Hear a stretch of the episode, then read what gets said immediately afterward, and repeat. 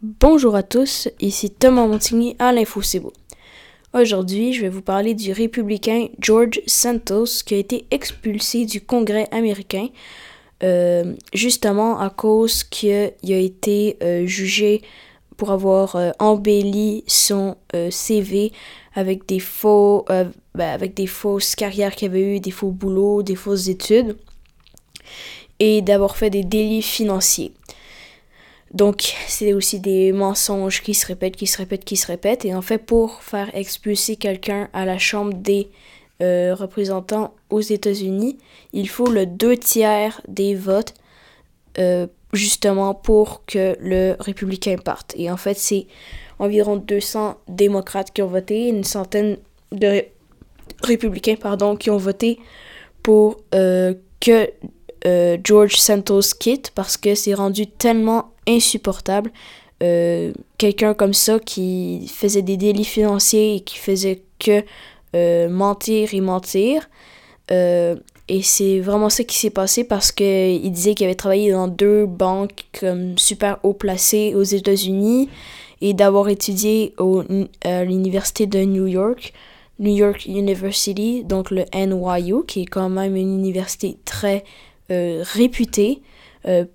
Et en fait, justement, c'est avec ses fans, ses campagnes, qu'il a ramassé cet argent-là, puis il l'a utilisé de manière plutôt personnelle, pour ses intérêts personnels, à la place de pousser sa campagne plus loin, d'acheter des pancartes par exemple. Mais c'est ça justement, donc avec cet argent-là, il l'a utilisé pour usage personnel à la place de l'utiliser pour sa campagne. Donc ça peut être qualifié de délit financier. Et c'est arrivé seulement 5 fois dans l'histoire des États-Unis qu'un représentant se fasse expulser justement du Congrès, donc ce qui est très très très très rare. Et la dernière fois que ça s'est passé, c'était un démocrate en 2002 qui s'était fait expulser parce qu'il est accusé de corruption. Et justement, on l'avait menacé, Santos, c'est ça, d'avoir quitté, de le faire renvoyer parce que c'était inacceptable justement ce qu'il avait fait. Puis là, lui, il était pas mal assez confiant que son parti républicain allait être avec lui parce que c'est un représentant de New York, de l'État de New York. Et attention, un représentant ne va pas représenter un État au complet. Il y a plusieurs comtés dans chaque État, donc il représentait un certain comté aux États-Unis et c'est ainsi que ça s'est passé pour lui, malheureusement. Alors qu'il s'est fait engager à environ dans la trentaine en tant que représentant d'un comté, il a annoncé qu'il n'allait pas se représenter en 2024 parce que, et oui, les prochaines élections américaines s'en viennent en 2024. Donc, il a annoncé qu'il n'allait pas se représenter, justement avec toutes les accusations qu'il portait sur lui.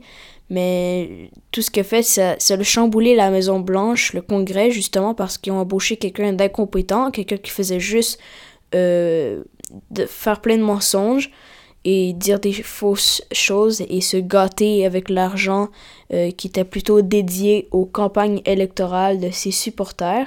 Et il y en a plusieurs qui étaient contre ça. Et justement, il a dit, j'ai accepté mon destin, si la volonté de Dieu est de me garder ici, je resterai. Si sa volonté est que je parte, je partirai. C'est un peu un message plutôt en raison de la forte croyance aux États-Unis envers Dieu ou diverses autres religions, parce que c'est quand même un pays multiethnique, parce qu'il accueille beaucoup d'immigrants.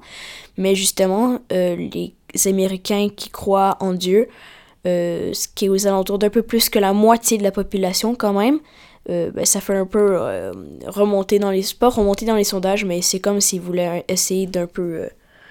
de dire que c'est pas de sa faute, ni celle du Congrès, mais que c'est Dieu qui décide. Donc je trouve que c'est un peu fou que la religion peut prendre autant de place dans quelque chose aux États-Unis concernant quelque chose d'aussi important.